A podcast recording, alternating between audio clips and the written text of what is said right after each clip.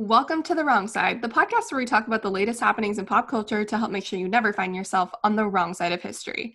This week, we'll be talking about last week's episode of The Bachelorette and the influencer hair salon that's under attack. Let's discuss.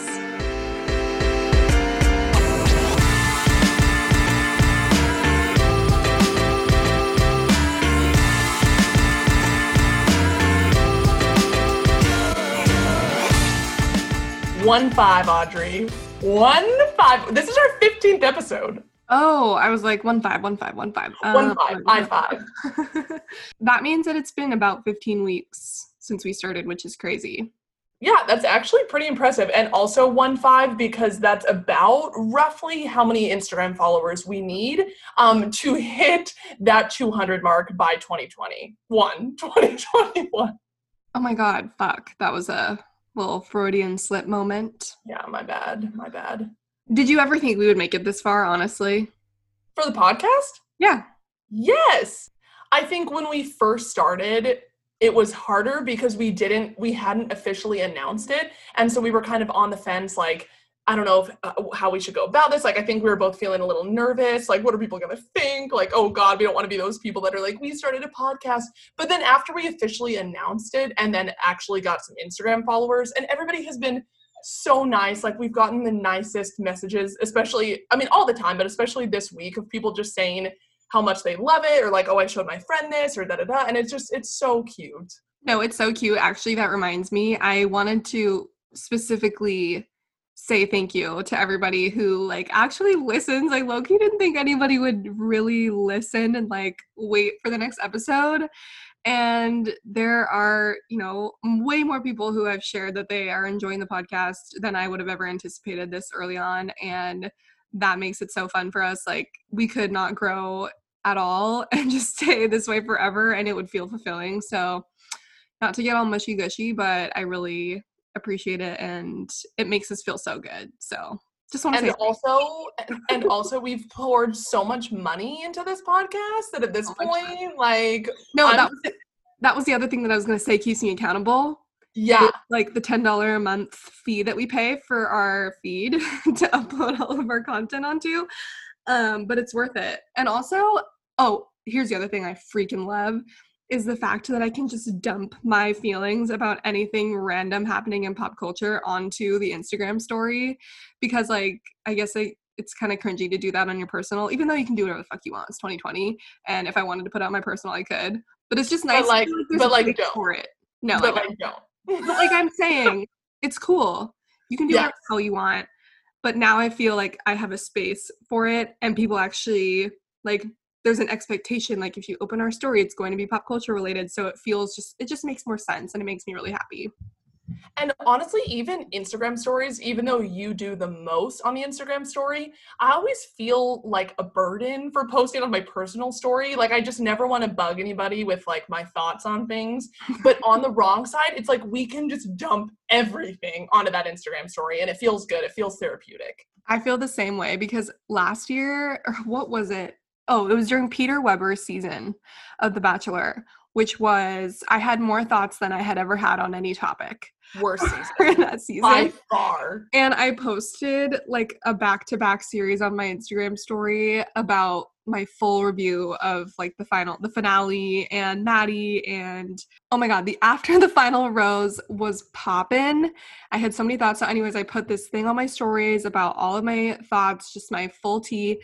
And I got so many responses that were like, you should start a podcast because this is gold. And I was like, damn, you're right. But if I was regretting in that moment posting those stories, because I was like, who the fuck do I think I am? Like some sort of podcaster. And look at you now. Look at you now, baby.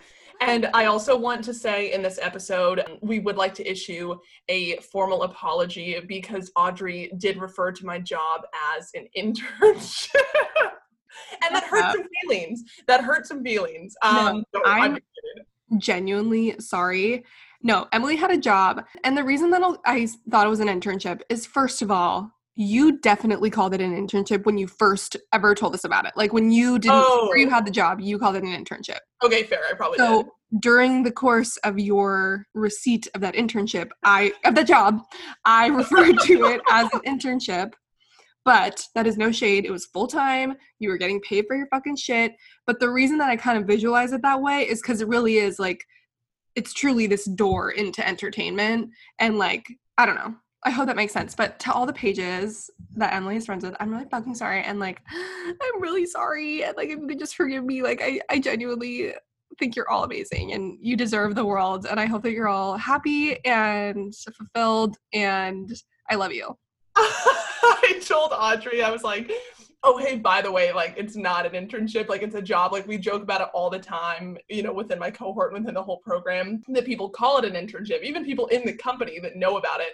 So I texted Audrey about it, and she deleted the Instagram story where she asked about who had an internship with NBC. And I was like, you did not need to delete the story, but that is how serious Audrey takes these matters.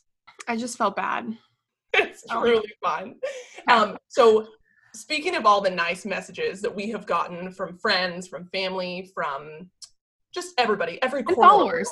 And we have a couple followers that, like, weren't originally our friends and family, which is pretty fucking cool. Yeah, which we're very excited about. So we get a lot of messages, which we really appreciate. And one of them was from this amazing human being. Her name is Emily Gates, and she told me that a good question of the day might be, what is your favorite or most memorable Halloween costume? And I said, absolutely genius. I'm really excited about this one. These are the spooky vibes that I want to be embodying during the October season of The Wrong Side. Exactly. And so, Audrey, would you like to go first? Yeah, so I had a really hard time thinking this through because I have this thing where I have a really vague memory of all of my childhood memories from sixth grade and earlier. I swear to God, there's so many things I don't remember. Like, I remember people, but I don't remember, like, situations, or I don't know. Like, if there's not a photo of it, I don't remember it. So I was racking my fucking brain trying to remember something, any Halloween costume that I had had in the past. And here's the only one I remember. I was SpongeBob one year. And you know what? I was one of those bitches who went to Spirit and bought just, like, a pre-made costume. I never put any effort into it. I never cared about Halloween. I actually appreciate it now more just because I live for the fall vibes. But yeah, I got one of those. It was just, like, a big foam square with SpongeBob painted on it. And yeah. The creativity is matched. Wow. That's a good one. Okay, I have two from childhood that come to mind, and I think they mostly come to mind because I have iconic pictures of me in them, so I will obviously post those on our story after this episode is out. But quick side note, when you said that you hardly have any memories from elementary school, my brother actually he called me a couple days ago, and he was like, do you remember, I think he said when I was in fifth grade and you were in third grade, he's like, what did we do after school? And I was thinking about it, and at first I was like, oh, what a stupid question. Like, Evan, you're crazy, huh? But I couldn't remember. And it's funny that you mentioned SpongeBob, because I told him, I think the answer would be we just came home from school and watched TV, because I have a clear, vivid memory of me being in around third or fourth grade, and I was home alone, and I was watching an episode of SpongeBob, which I thought was, like, cool and fun and flirty, but it was the episode with the hash slinging slasher, and I got so scared. So it's funny that you say SpongeBob, because Evan and I were just talking about how we have no memory of, like, third to fifth grade. And also I think that was the first time I felt true fear in my life, was watching that episode alone at home. So, oh my gosh, that's so funny. Just quick little story there. But as far as my Halloween costumes, so when I was a little bitty baby, I was just a wee lad. I think it was my first Halloween, actually. I was a sweet pea. And it's very wholesome. I was, like, a very cute child, and then things kind of went downhill around second grade, I'd say. But in my prime, in my first, 5-6 years on the planet, I was freaking adorable. And I don't know, sweet pea costume, you don't see that too often. I really respect the originality personally. But also, I think my favorite would have to be, that's probably runner-up, sweet pea. My favorite would be, I was a cow. And it was this, like, onesie cow costume. And it's really nothing, you know, crazy, nothing special, but pretty much everybody in my family wore it. And there's a picture of me as a cow, and it's just super, like, I'm puffed up. I can't really, like, move my arms. And then Evan is sitting next to me, and he's Batman. And it's just a really wholesome photo. And, you know, you just don't see too many cows or sweet peas in the wild these days. So I just, you know, I thought those were pretty original, pretty memorable. And apparently I got lots of compliments on the cow. So most popular as well. I will say, though, in college, my favorite costume would be, I dressed up as Jake from State Farm. I think it was my freshman year. Oh, that's good. Yeah, but I didn't really understand that people took Halloween seriously. Like, nobody ever did that in my hometown. So all of a sudden I was at UW and in Seattle, and I remember going to a party and everybody was like Victoria's Secret angels. Like, I didn't get that memo at all. So there's a photo of me standing next to someone in a white thong and a bra, a lace bra and wings, and I'm standing in khakis and a red polo. So no, Halloween in college were some of the darkest times. It's horrible. It was always something to dread, and I only remember one of them because there was a picture, and I dressed up as a robber, and I wore a black mini skirt and a striped top and a beanie, and curled my hair like a sexy robber, you know? And that was about as far as I could go. Like, I wish I was, and I commend the gals that go all out. Yeah, do the most. But it could never be me. Logistically, it wouldn't have worked out. No, I hate Halloween. I hated Halloween in college for that reason, because also it turns into Halloween, and so then you're expected to have. And you need to have 7 costumes. No, it's incredibly. It's horrible. It's horrifying. It's worst nightmare. That was so stressful part of Halloween for me. Yeah. Yes, and I remember one year I told myself, I'm not dressing up. I'm just not dealing with this. I don't have time to go to the parties. I'm very busy. And my friends, I think it was junior or senior year, and my friends convinced me to go to this bar one night, and I was like, I don't have a costume, I don't want to go. And they were like, think of literally anything. So I was Googling like easy Halloween costumes. I wore I think it was a plain white shirt, and I taped a couple nickels to my back, and I was Nickelback. And that was, I couldn't do any more than that. No, that's great. That's quality. That's about as dangerous as I got with my costumes. Not for me. This is giving me, like, flashbacks, so I think we should just transition into the next topic. Okay, yeah, sorry. But there's your answer. Emily, thank you so much for your question. Not talking to myself. I was like, wait, oh, got it. So, to put it simply, week 2 of The Bachelorette felt like it took 8 years off of my life, maybe 9. And there was so much to unpack that we are just going to break down the episode, starting with the first group date. So the first group date was all about love languages, which honestly sounded like a good idea until the date started. So first they covered words of affirmation, where Claire literally stood in a tower, like it was Romeo and Juliet in the 1500s, while the men just spoke to her as everybody else stood in the background. Next was gifts, where Dale gave her dog perfume, very notably. And then came touch, which is the part that we all want to forget. So basically Claire was blindfolded and she got to feel up each of the guys one by one, which was probably the most uncomfortable television I've ever seen in my life.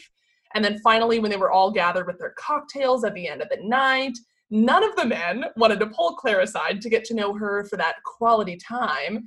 And after Bennett finally asked for a chat, she decided to return to the guys saying, quote, "Does anyone want to hang out with me?"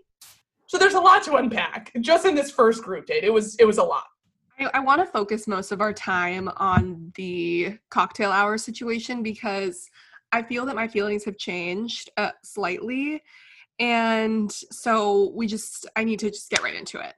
So right when we are watching, they're sitting around the fire. They just got to the cocktail hour. She's sitting in between all the men, and she's like, hey, crazy night out here. Am I right? Like, it's so awkward. And we're just waiting for one of the men to pull her aside. Like, they may have even extended the period of time slightly that they were all sitting there just for dramatic effect. So it was extremely clear, like, what was happening. Then that one guy, Bennett, pulls her aside. And they're talking for 5 minutes. And she's like, you know what? Like, I can't even focus because I'm just so hurt and offended that it seems like nobody even wants to talk to me. And then she goes back and she's like, basically like, are you guys fucking kidding me? Like, what the hell? Why did none of you pull me aside? I'm so embarrassed. It's so stupid. So when I'm watching this, I'm thinking, Claire, and I wrote this on our Instagram story, but maybe they're just feeling a little uncomfy. Maybe they don't know sort of the rules of the Bachelor show, which is when you sit down, you need to get that quality time, and you want to be the first one to pull her aside, and everyone's going to be fighting over it, whatever. So at first I was like, oh, Claire, you're just like upset that they don't understand the game. You are being like a little bit dramatic. Like it makes her seem kind of this or that. When she comes back, it makes her seem just, it puts a negative light when it really wasn't like the biggest deal. It was just kind of awkward. So initially I was like, Claire, like you might be on the wrong side. Looking back though, no, like it was really embarrassing. It was. And I felt bad for her because not that I've ever been in that situation where I'm surrounded by, 8 men and nobody's asking me to go talk. I've never personally experienced that, but it was clearly uncomfortable. Even the fact that nobody was taking her away to chat, but the fact that she was having to start the conversation and ask those awkward small talk questions. Like somebody, if you're not going to ask her to go chat, at least someone strike up a conversation about, oh, those monologues, huh? Or something, because I did feel bad for her that she was really having to lead the discussion and lead the date part of it. Yeah, and it seems clear that she is probably most likely feeling really insecure about being the oldest bachelorette. Just the whole background, like the fact that she wasn't even on the previous season, like she was chosen from other seasons, not the last one, to be the new bachelorette. And she was like specifically chosen because people were saying they're tired of the youngness. Like it wasn't that people wanted Claire. So she's probably having a lot of internal struggles with like just feeling maybe a little bit of imposter syndrome. Like she doesn't deserve to be there and nobody wants her there.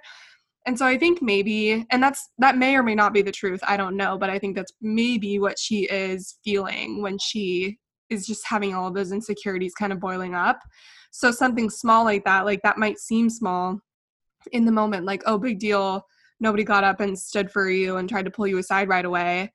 But when she's already probably having this kind of internal monologue about why she does or doesn't deserve to be there, it probably just like stings extra bad, you know? Totally. And I think I don't know if anybody's on the wrong side here, because could Claire have handled it a little bit better? Maybe. But also the guys should have stepped up to the plate and asked her, to go chat. But it's hard to tell because we don't know how long they were sitting there for. What if it was only a couple minutes and the guys just didn't know that it was okay for them to start pulling her? Maybe the producers hadn't given them the signal, or they were just waiting for someone to say something and like, okay, we can start the one-on-ones now. Feel free to go. I don't know how it works. I don't know how production or what production looks like in that sense, but I will say the producers are on the wrong side for not giving us a shot of Bennett waiting for her to come back. Oh my God, I love Bennett. That would have been such a good clip to just insert when she was yelling at them, of just Bennett sitting there kind of twiddling his thumbs. Like, no, is she coming back? Or that was a missed opportunity. What do you think though? Like, do you think that there might be a chance that there's a lot of men there that aren't necessarily there for Claire? 100%. Yeah. I mean, last week, like we said, I'm not getting invested in, or I'm trying not to get invested in too many people, just because we know what happens at the end of the season. But during the premiere, I was like, okay, this seems like a decent batch of guys. I'm pretty impressed by them. And their first impressions weren't too cringy, and they just seemed like a good group. This week, I was really disappointed. They definitely seem, and we're starting to get glimpses of, oh, they're jealous of Dale. They're jealous of Dale. And, obviously we'll get to the second group date where she talked to Brandon. So we'll get to that later. But I was really unimpressed with the guys, and nobody seems super, super interested in her other than a couple guys. No. And I think, so that's why I think there's kind of some truth to her coming out. Like, yes, maybe, again, in the moment, it seemed like not that big of a deal, like, oh, big whoop, nobody stood up. But she's probably kind of feeling like a pylon of that emotion. Same with that other guy that she sent home, because she was like, what do you like about me? And the guy was like, are we going to talk about that? Yeah. Oh, should I wait? Okay. I'll hold on that, because that's a whole other ballgame.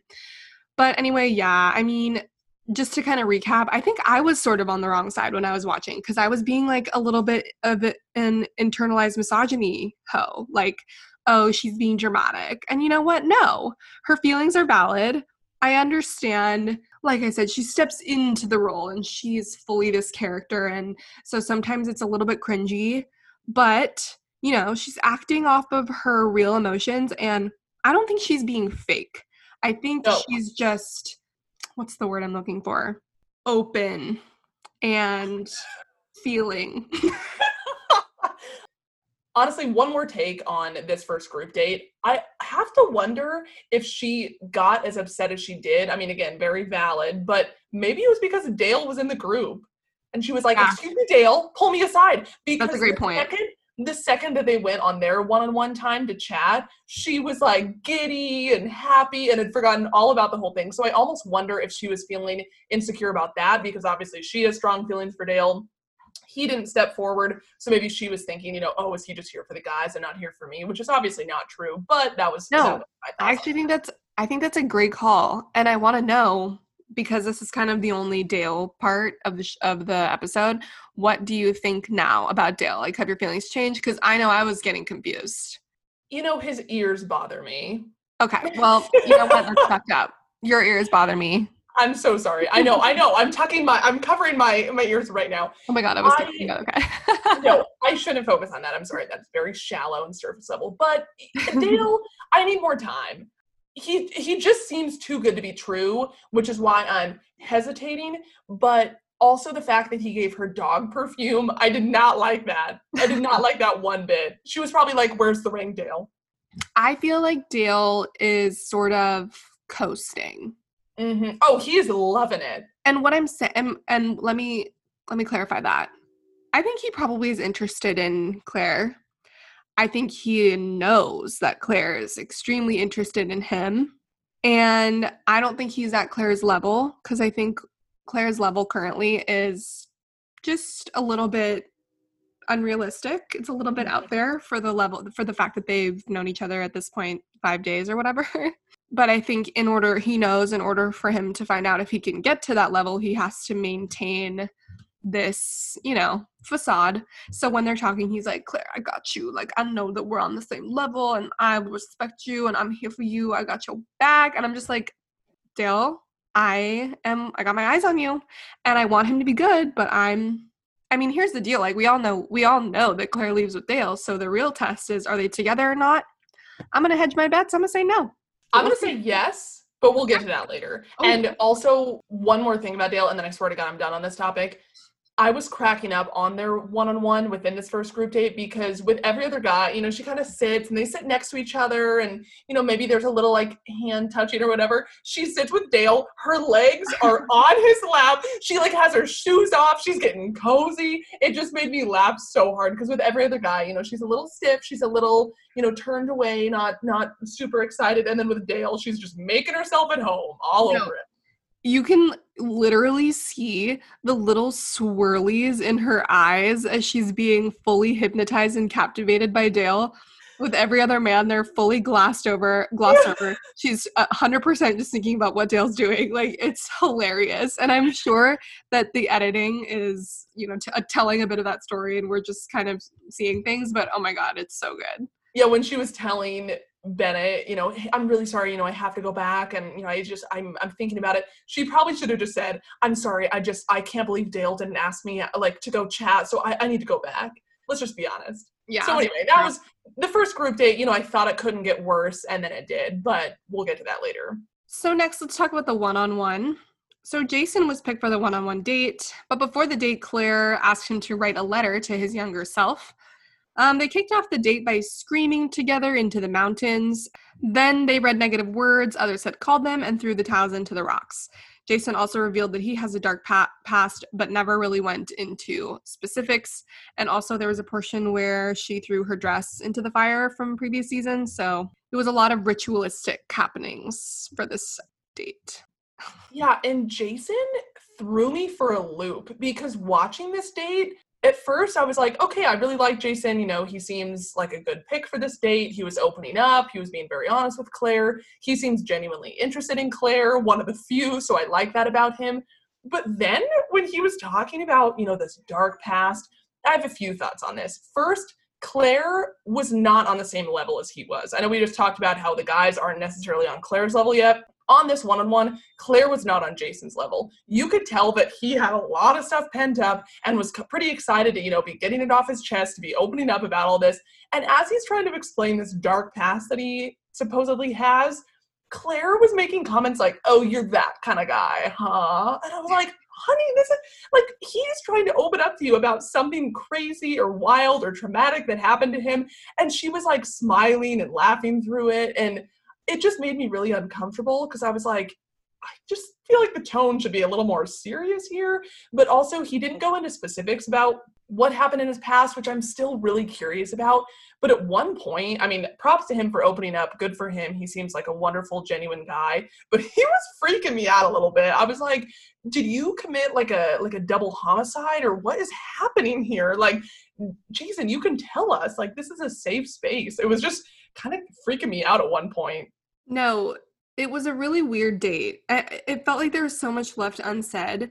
And I'm almost convinced that maybe there was some editing happening there. Like, they did discuss what happened, but then they cut it out because maybe it was just like a little too dark or like a little too intimate for literally one of the first one-on-one dates of the show.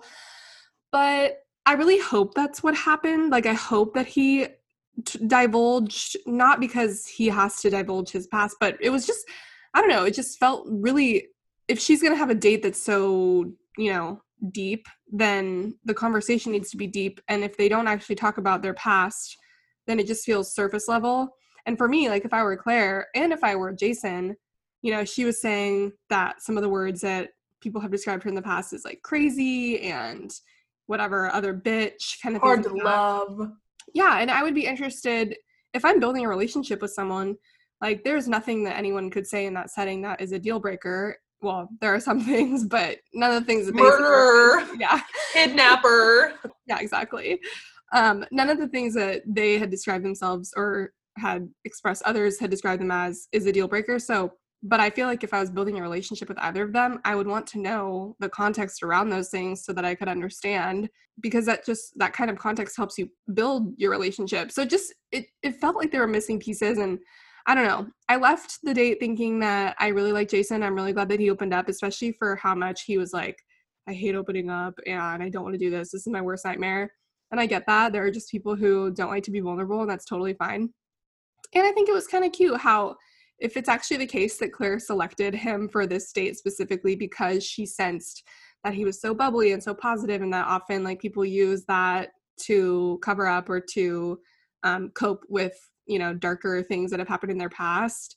That's really nice and kind of insightful. Like, I appreciate the amount of adult conversations that are happening on this show that we just did not get on fucking Peter's season at all. Like, oh my God, I'm so relieved to, it's like a breath of fresh air, even though Claire can be a little bit, you know, overkill sometimes. I appreciate that. I would prefer that versus, you're just like so cool and I really like you and I can see this going so far and I'm here for the right reasons. Like, it's, those are empty fucking words and I'm over it. Yeah, I mean, we said last episode, you know, we think it's time for The Bachelorette and The Bachelor.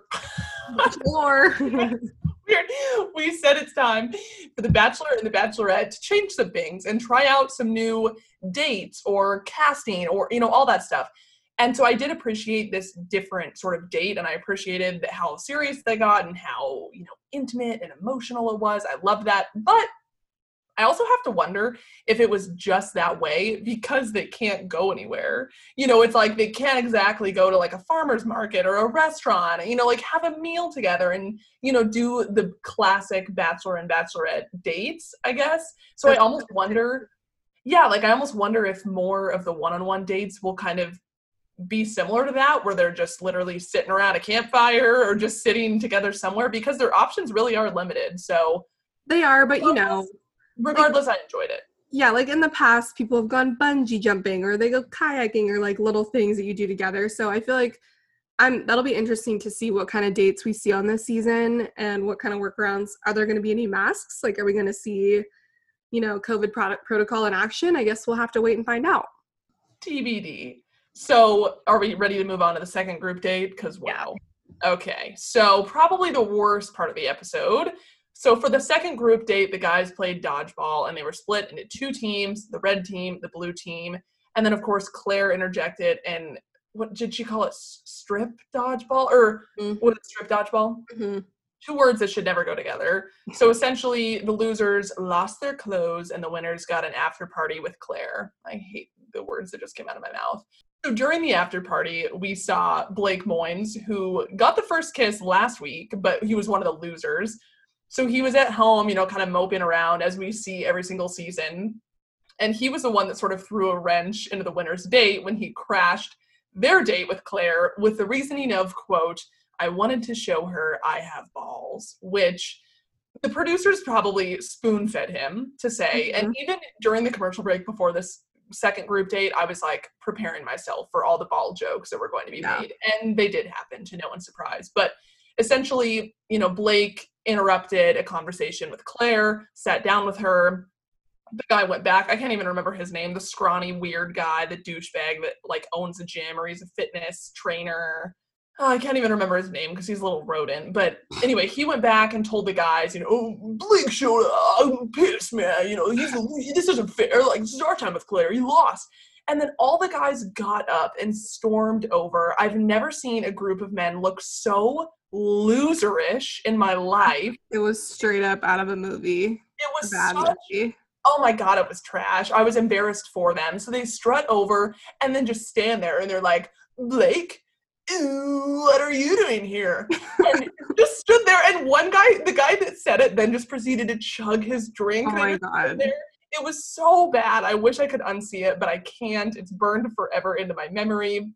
And then after the guys walked up, Claire told him that, you know, you should probably be going back. She'll talk to him later. And then another moment that we wish we could unsee, he tried to kiss her. She dodged the kiss from him. He finally left. It was probably the most cringeworthy moment of the episode, even though there were lots. And then finally, at the end of the episode, at the cocktail party, she actually gave him a rose, which, again, we'll get into later. But in the second group date, it's still going, guys. There's a lot to unpack here. Then Claire went to chat with Brandon, and things went downhill quickly. So Brandon said he wanted to be on the show because Claire was the Bachelorette, but couldn't explain a single reason why. And she sent his ass home right away. And so just a lot happened on this one date. And again, we thought things couldn't get much worse after the first group date, all the drama there. But this one took the cake. Let's just really knock out the dodgeball portion of this. Like, it was fucking weird. I'm sorry. Like, we're in 2020. I understand that this could have been a thing when Bachelor first started, but we need to grow. This shit is so fucking archaic. Like, it was so awkward the way that they put Claire in the position of making it strip dodgeball. Like, that was already their plan because they gave them those, like, jock straps or whatever. So I just, like, there was that one season one or two seasons ago with, like, the slutty pillow fight. Like, can we just not? I'm tired of it. If we're not going to diversify the types of bodies that we see on Bachelor and Bachelorette, then, like, at the very least, we could not be, you know, subjecting the men and women on these shows too. Yeah, what was it on Peter's season? Was it mud wrestling or, like, Jello wrestling? I don't remember. All I remember is the pillow fight, and there has been definitely mud wrestling or something in the past. There's always something that's, like, body related, and I don't know, it's just like the dodgeball thing took it too far for me. It irked me. No, it wasn't fun, and it was annoying because, as we just said, her one-on-one was so, I mean, even though it had its cringe moments, it was nice, and it was a nice change of pace, a real conversation so early on in the show. And then they went to this, and I'm like, here we go, one step forward, four steps back, Claire. Like, I just feel like they could have made it crazy. They could have upped the ante of dodgeball without the strip portion. I understand that, you know, this might be a little bit too sensitive for some folks. The idea, oh, everybody's just too sensitive in 2020. But, I mean, clearly some of the guys didn't appreciate it either. And, like, they felt emasculated, and then they got sent home and didn't even get to have a date. So it was just weird. I didn't enjoy it. No, didn't enjoy that. And then what were your thoughts on Blake crashing the date?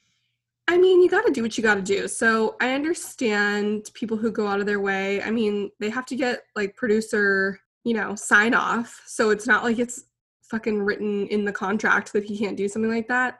I don't really care. I mean, I think he wishes he hadn't done it because he got rejected and it was just cringy, and then he made all the guys hate him. But I respect a person who, you know, shows that they're there for that person. And I think that's why Claire gave him his rose too. She's like, okay, well, you know, this makes you look bad, but I also want you to be reassured that I appreciate the fact that you want to be here and the fact that you care about me. The way all those four other dudes walked in, I would have sent them all home that minute. It was so cringe and bully-like and ugh. Like, if you're disgusted. So unattractive. No, and they all looked just nasty and ew. My thing with Blake is that, you know, as I said, he did get the first kiss last week. And so even though, you know, the producers were probably egging him on, you know, we could go crash the date. Because we see this every season. This is not a bombshell. There's always someone that goes to find the Bachelor or the Bachelorette when they're not supposed to. So this is not a new storyline. But my thing with Blake is that because he got the first kiss last week, I'm sure he is excited that, you know, he has a chance with Claire and that there is something there, whereas, you know, there's a bunch of other guys that haven't even really gotten to talk to her. So maybe he just really wants to stay in it, kind of stay a front runner, even though I don't view him as a front runner, but he probably feels that way.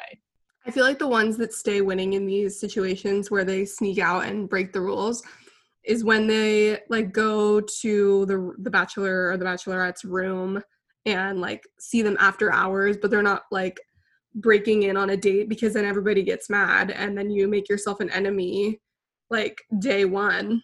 Prime example is Nick Viall finding Caitlyn's hotel room after hours and then they ended up hooking up. Yeah, that, oh my, I will never forget. And that was probably one of the most iconic moments. No, that was a great season. My thing with Blake, I want to rewatch at the very end of the episode when he walked back into the room with the rose on his suit. I wish they would have played a sound of just, hey, hey, how y'all doing? How y'all doing? That would have perfectly embodied the situation. I was living for it, the awkward silence. It cracked me up so much. Good for him. However, if you were in Blake's shoes and you tried to kiss, oh my God, I can't talk today. You tried to kiss Claire and she dodged you like that, would a rose even make up for it?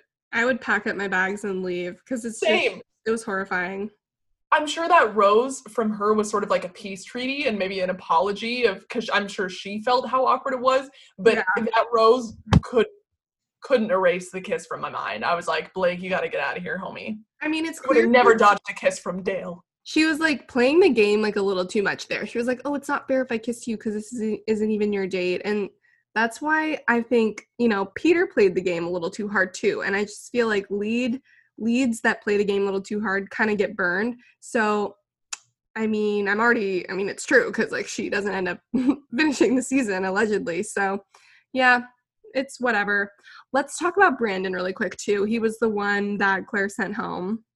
And we actually had a couple people say, no, Brandon like isn't on the wrong side. He like, what is he supposed to say? He just met her. He doesn't know anything other than what he sees on the internet. So what's he supposed to say? And I think that the stance that Claire was taking was not like, oh, I love how you're so sympathetic and like truthful, like all these things that he of course wouldn't know because he just met her. But I think he just kind of stumbled.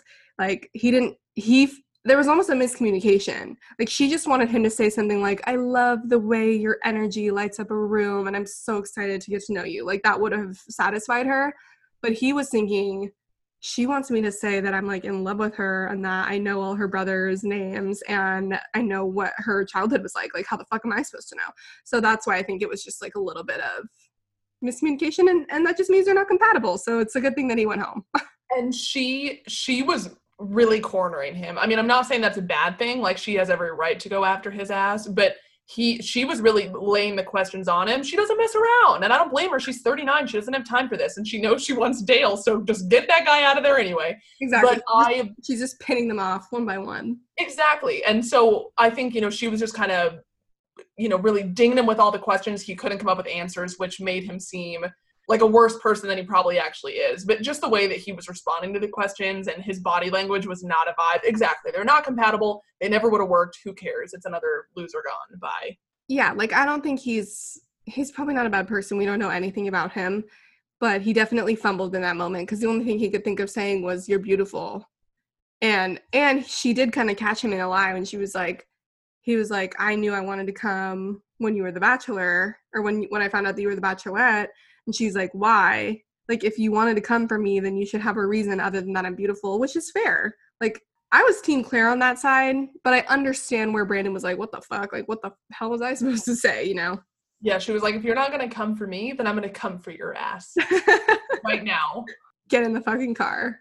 So as far as expectations for next episode, which will air tomorrow if you're listening to this on release day, I hate Yosef. I'm going to keep it brief because I know we've been blabbing on and on about The Bachelorette, but Yosef can kiss my ass. What a piece of trash. He, the way that he reacted about the whole dodgeball thing, I understand why you'd be pissed. I felt uncomfortable, whatever. But again, if you feel that way, then just leave. Okay, here's the door, here's your suitcase, get out. If you don't respect Claire's decisions, if you don't like, the kind of guy she's after or the kind of dates she likes, okay, just see yourself out.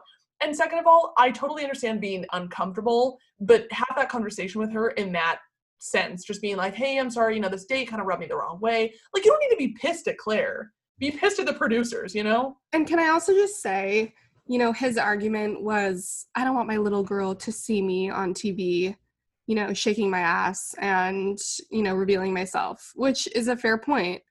But okay, I'm not daddy shaming or anything, but you are not seeing your little girl for however long, max 3 months, so that you can go on a TV show. And meanwhile, while you're on the TV show, spreading some misogynistic type shit about how Claire is dramatic and how she's this and that. I don't stand for it. And he's totally the one in the preview that yells, makes the comment about, her being the oldest Bachelorette. It's totally going to be him, putting my money on that now that I don't have. And also that TikTok is fully about him. Yeah, if you don't know what we're talking about, DM us. There's your batch recap. We're looking forward to seeing how the whole men versus Dale turns out. Hopefully they all don't stand in a line like those four guys and just stare at him, because I never want to experience that again. But we'll see how Dale reacts. It'll be interesting if there's any tea with that. Okay, you guys. So now we are going to be talking about the Hair by Chrissy drama. And we've actually gotten a lot of questions about Hair by Chrissy because it's something that kind of continues to pop up on, if you're on TikTok a lot, if you're paying attention to some influencers, you might have heard the name Hair by Chrissy. And it's actually quite a simple story, but we're going to go into the details very briefly and just quickly recap our thoughts. So there's a hair salon called Habit that has been the go-to spot for Instagram influencers and bloggers who they'll either travel to Arizona or Los Angeles just to get a cut and maybe some extensions from salon owner and social media star Chrissy Rasmussen. For the last several months, the salon has been under fire on TikTok for not enforcing masks for both clients and employees. Rasmussen has recently given cuts to stars like Mads Lewis, Dixie D'Amelio, and members of the Hype House, which has drawn new attention to Rasmussen's TikTok page, but heavily due to the fact that neither the clients nor the staff appear to be wearing masks. She has now limited her comments on her Instagram and turned off comments on her TikTok posts altogether, both of which are flooded with criticism about the lack of masks and the lack of diversity in the salon. So first of all, let me just say this. I have known about Hair by Chrissy for a very long time because she does all of the influencers' hair. She does Amanda Stanton's hair. She does this girl whose name is Indy Blue, who's an influencer, who has like the most incredible hair I've ever seen. She does Tia Booth's hair. She did Dixie D'Amelio's hair. Like, I've known about Hair by Chrissy for a really long time. So it's funny because I've always just seen her as like this celebrity hairstylist whose services are probably in the thousands of dollars, and definitely are. And so it's weird watching her kind of fall from grace on TikTok. Because when the pandemic began, people would be flying from their home state, influencers flying from their home state or traveling long distances just to get their hair done by Hair by Chrissy.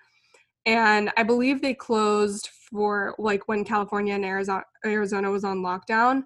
But then when they opened again, at limited capacity, people would be getting their hair done, posting them, and then there's just not a mask in sight.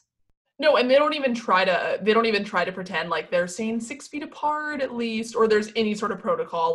They make TikToks in the salon. Everybody's laughing, having a great time, and they're posting all about it. It's not like, oh, we got leaked footage of the salon. Everybody is posting, the influencers, the bloggers, the actual hair salon, Chrissy. And it's just frustrating because, like you said, this has been going on for a long time. I think the first one I remember was Amanda Stanton. Yeah. Because she went when COVID was in its early stages and everybody freaked out, especially because, I don't know, she's old enough to know better. It's irresponsible. It's literally as simple as that. It's really not a very complicated story.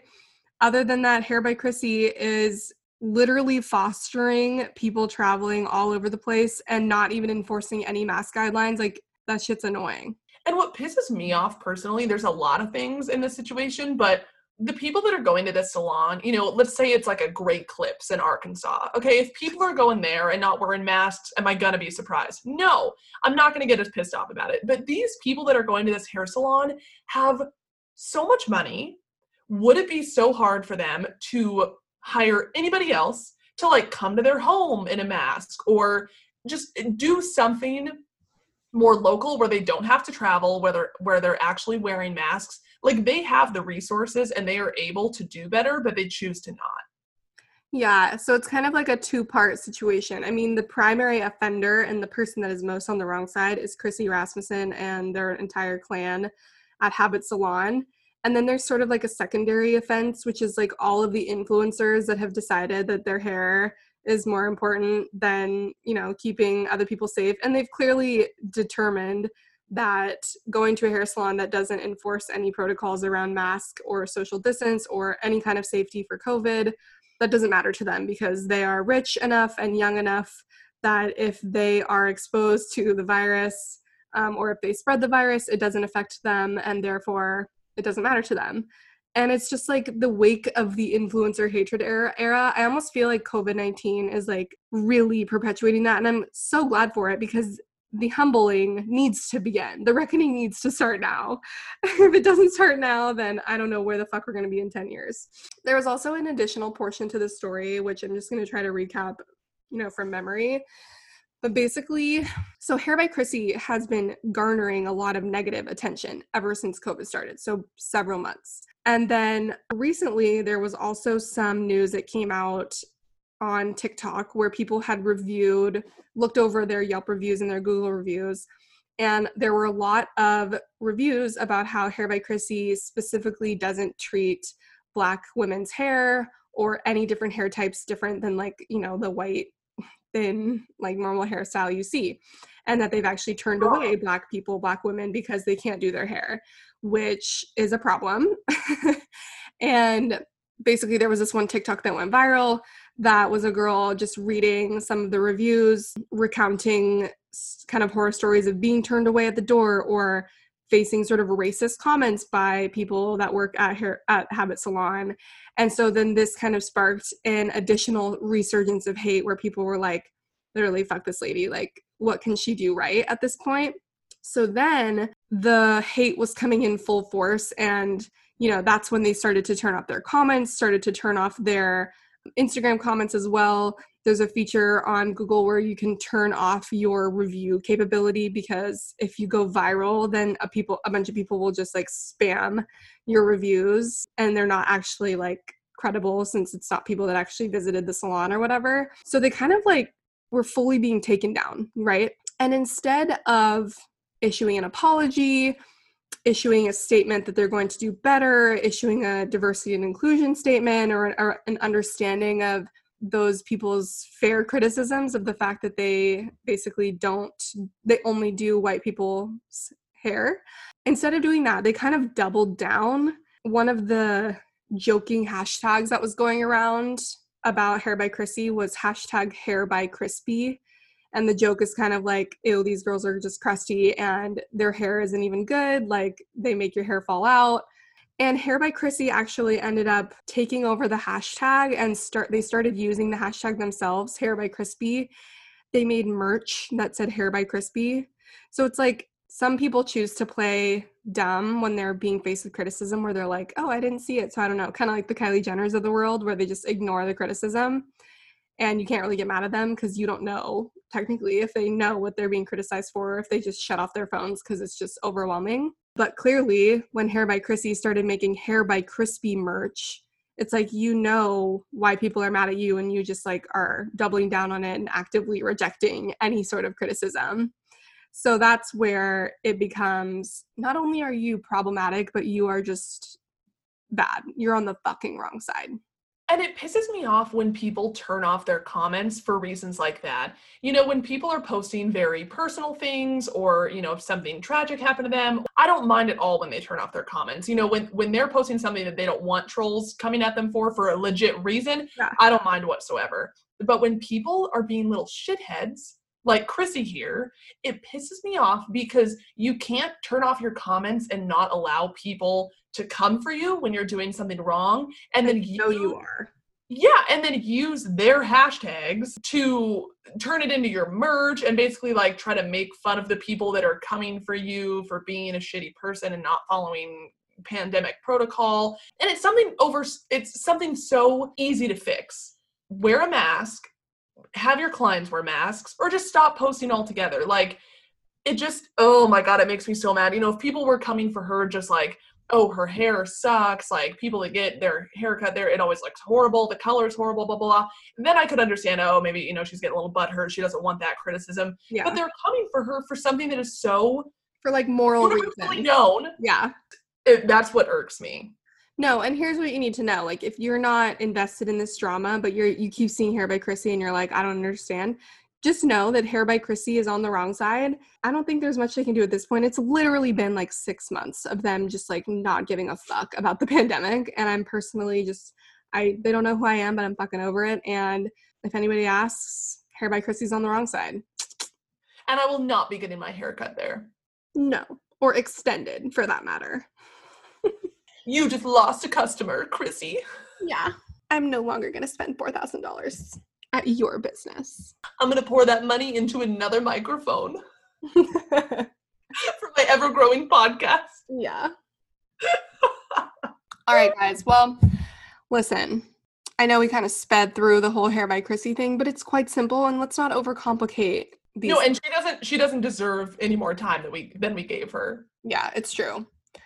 Oh my God, dude, it's snowing outside. Oh my God, walking in a winter wonderland. I'm so excited for our Christmassy episodes. Dude, I fucking love Christmas. I'm so excited.